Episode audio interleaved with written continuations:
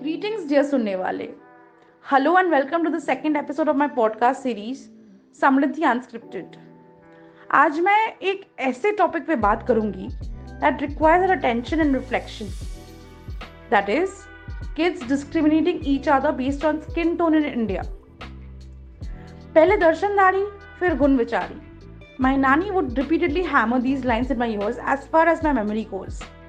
Imagine कीजिए there are kids laughing and telling stories while playing together in a park.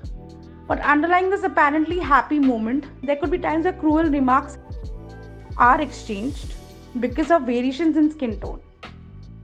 It's critical to recognize that society standards and media influence frequently serve as the root cause of these prejudices. Our collective mindset has been permanently imprinted by India's historical link to fairness and beauty, sustaining negative prejudices. Honestly, I diss it, so it's prejudice.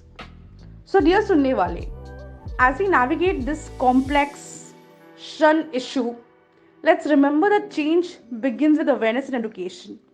Let's empower the next generation to look beyond appearances and recognize the beauty within. Greetings.